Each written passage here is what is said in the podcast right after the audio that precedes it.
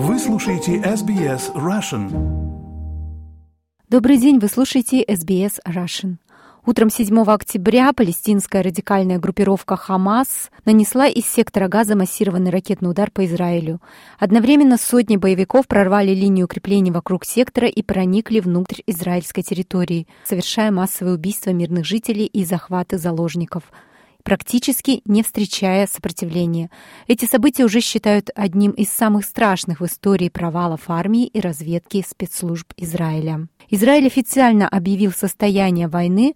О том, что это означает и как, по мнению экспертов, могут развиваться события, мы поговорили с Алексеем Муравьевым, профессором кафедры национальной безопасности и стратегических исследований Университета Кёртин в Перте.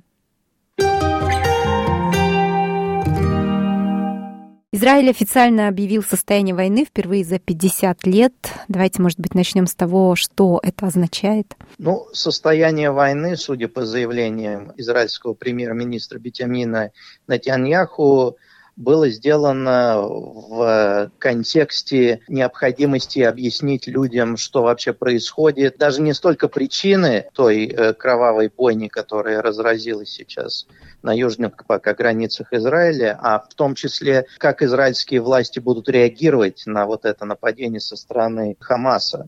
Но это не значит, я думаю, здесь может какая-то возникнуть некоторая путаница, что в стране введено военное положение. Насколько я знаю, в стране введено особое положение. То есть, судя по информации, которая поступает из Израиля, не был введен комендантский час, что обычно вводится, когда объявляется военное положение в стране. Не ограничены какие-то свободы, свобода передвижения, свобода собраний и так далее. То есть, насколько я понимаю, сейчас, допустим, тот внутриполитический кризис, который охватил Израиль в последнее время, он как бы был сейчас поставлен на паузу, то есть вся страна объединилась, политические оппоненты объединились, они временно забыли о своих внутриполитических разногласиях и стараются проявлять такую единую солидарность. И, насколько я также понимаю, было ограничение в проведении занятий в школах, в учебных заведениях. Непонятно, будет ли это ограничение продолжено, или оно было только введено во время этого последнего уикенда.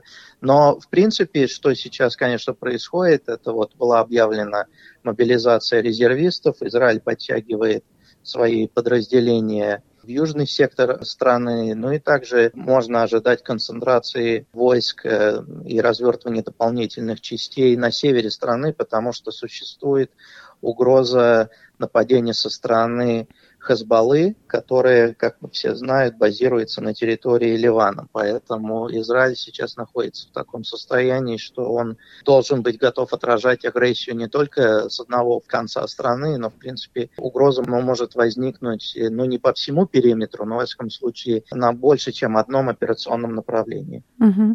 Почему политическое и военное руководство Израиля оказалось захвачено этими боевыми действиями врасплох?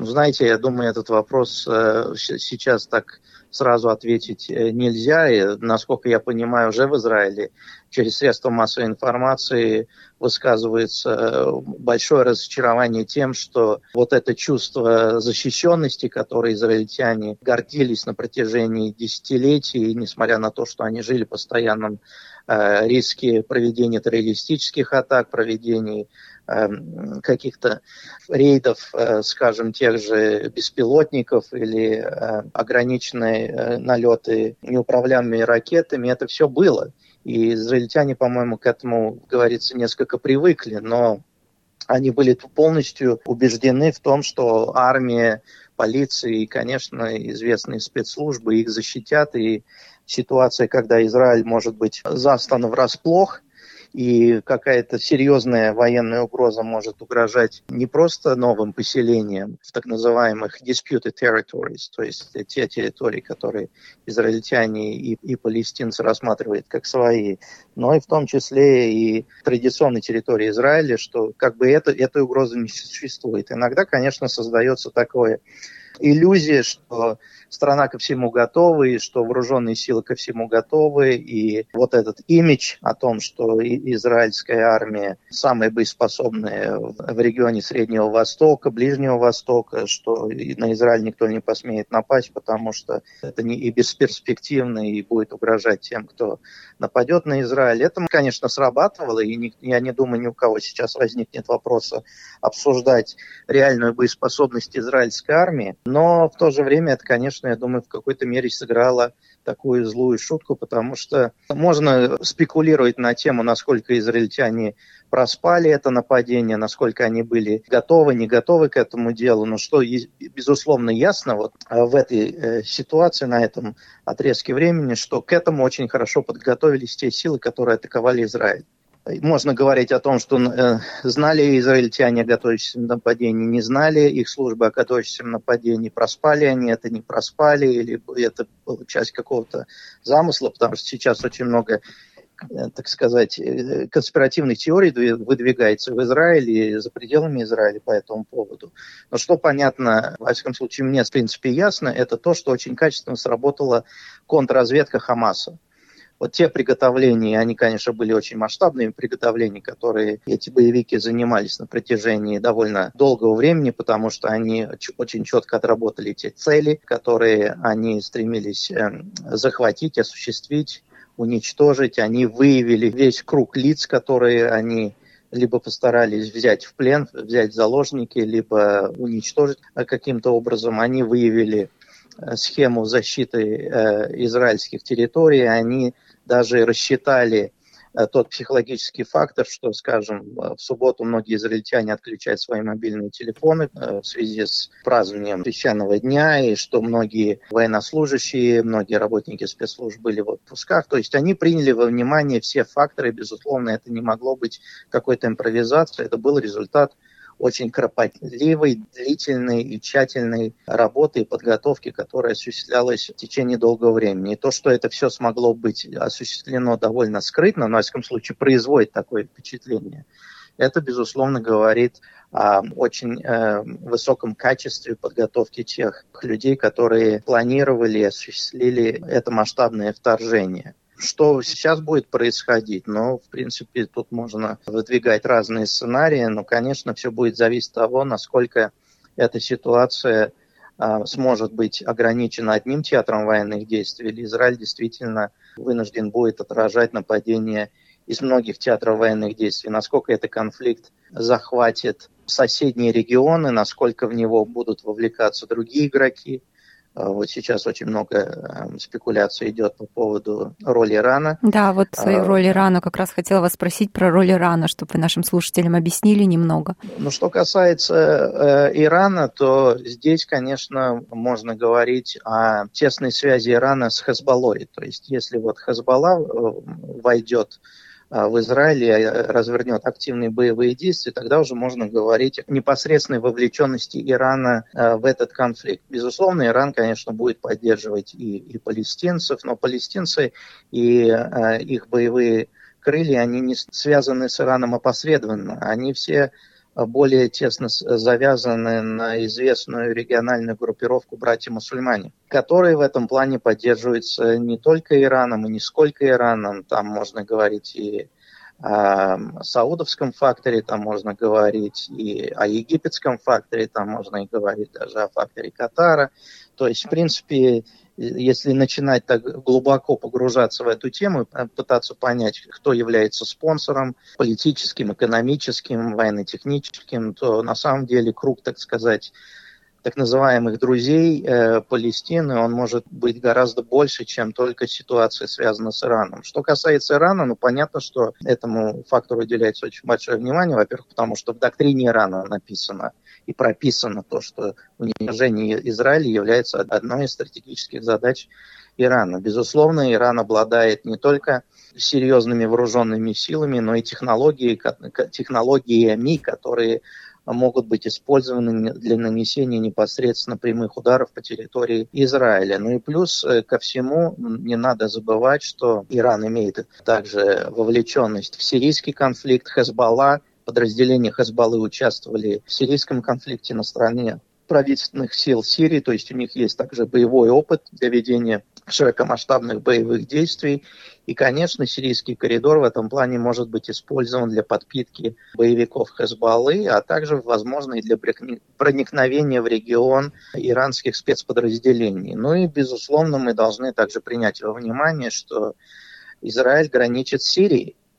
Голландские высоты, когда какое-то время принадлежали Сирии, были отбиты Израилем. И в этом плане, конечно, существует также фактор потенциальной вовлеченности Сирии в этот конфликт. Но в этом плане, конечно, большую роль будет играть Россия, и насколько она сможет, так сказать, являться стабилизирующим фактором хотя бы вот на этом фланге потенциального конфликта между Израилем и арабским миром. Но когда разворачиваются широкомасштабные боевые действия в регионе, где уже идет война, и в Сирии войну никто не отменял, то, конечно, риск того, что это все может в каком-то моменте пересечься, когда эти курсы боевых действий могут каким-то образом пересечься, и то, что в Сирии сейчас присутствует как и военный контингент из России, также там присутствует и группировка американских сил, и там и проамериканские силы, и протурецкие силы, и турки в последнее время активизировали свои действия в Сирии.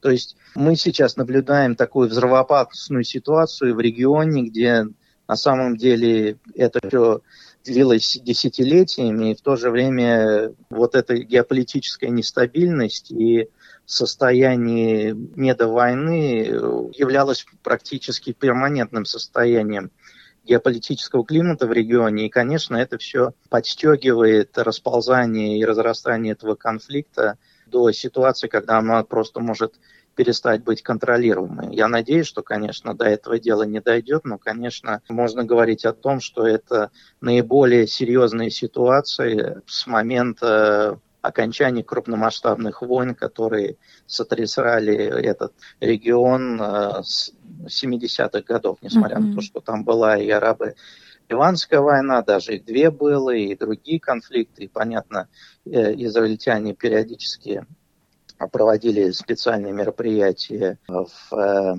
секторе Газа, на других территориях подконтрольными палестинцами. Но, конечно, уровень того, что происходит, и масштаб того, что происходит сейчас, там это в какой-то мере только можно сравнить с войнами, которые велись в 60-х, 70-х годах прошлого века. Угу. Еще вопрос про Россию. Вы упомянули Россию. Страны Запада выражают безоговорочную поддержку Израилю и осуждают действия ХАМАС. Россия, как я вижу, пока призывает стороны прекратить насилие. Выразили ли они официальное осуждение на данный момент или все-таки продолжают вот такую немного осторожную риторику? Ну, насколько я знаю, официальная позиция Москвы, она такая очень, так сказать, нейтральная, что называется. Москва сделала пару шагов назад. И это, в принципе, объясняется тем, что, с одной стороны, у России особые отношения с Израилем. То есть, несмотря на то, что в течение холодной войны СССР и Израиль являлись идеологическими и военно-стратегическими противниками, то в последние 20-30 лет произошло резкое потепление и улучшение этих отношений. Хотя, понятно, вот в контексте российской войны против Украины отношения опять несколько напряглись, потому что у Израиля была такая двоякая позиция по отношению к этому конфликту, и россияне, понятно, рассчитывали, что Израиль, по крайней мере, ограничится каким-то таким ярко выраженным нейтралитетом. С другой стороны, Россия активно развивала контакты с силами в Среднем и Ближнем Востоке, которые израильтяне рассматривают как террористические организации. То есть были очень плотный диалог с Хезболлой. Россия поддерживала контакты с политическим крылом ХАМАСа и с руководством политической автономии. У России наметились довольно теплые отношения, то есть произошла как такая реинкарнация той ситуации, которая была в 70-х, 80-х годах. Ну и принимая во внимание то, что Россия поддерживает режим Башара Асада в Сирии и другие силы, которые недружелюбно настроены к Израилю или, во всяком случае, имеют какое-то такое негативное влияние или негативную историю с израильтянами, это, конечно, ставит Москву, с одной стороны, в ситуацию, когда ей надо балансировать, и она вынуждена балансировать, потому что принимать одну сторону в нынешней ситуации, особенно в ситуации, когда Россия находится в политической изоляции от Запада, Москве, конечно, невыгодно. Но, с другой стороны, она потенциально дает почву для некоего политического маневра, когда Россия может использовать какие-то рычаги влияния для деэскалации, но взамен на какие-то преференции. То есть я могу ожидать, что россияне попробуют каким-то образом надавить на Израиль, чтобы протолкнуть свою украинскую повестку в обмен на то, что они постараются каким-то образом либо ограничить разрастание этого конфликта вне рамок той ситуации, которую мы наблюдаем сейчас, то есть, скажем, заставить там или повлиять на Хезболлу, чтобы она не вникала в конфликт. Безусловно, у Москвы и Тегерана сейчас очень плотный стратегический диалог, и, конечно, Москва может попытаться повлиять на Тегеран и ситуацию потенциальной вовлеченности иранцев в этот конфликт. У Москвы есть очень плотный диалог с тем же Катаром, который она может также использовать в какой-то мере, ну, если, опять же, она будет видеть какую-то выгоду. Ну и ситуацию с Башаром Асадом, потому что, безусловно, если россияне не будут контролировать Асада, то Асад может попытаться воспользоваться ситуацией и попытаться вернуть контроль над стратегически важными голландскими высотами.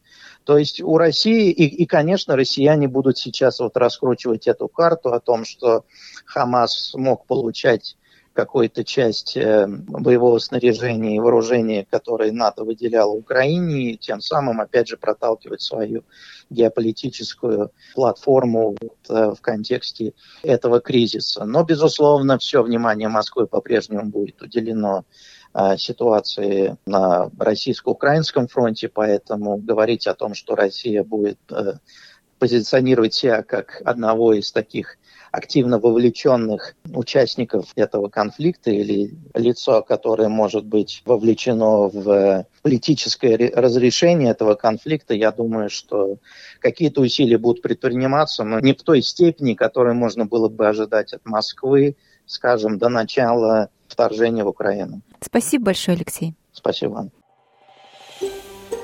Хотите услышать больше таких историй? Это можно сделать через Apple Podcasts, Google Podcasts, Spotify или в любом приложении для подкастов.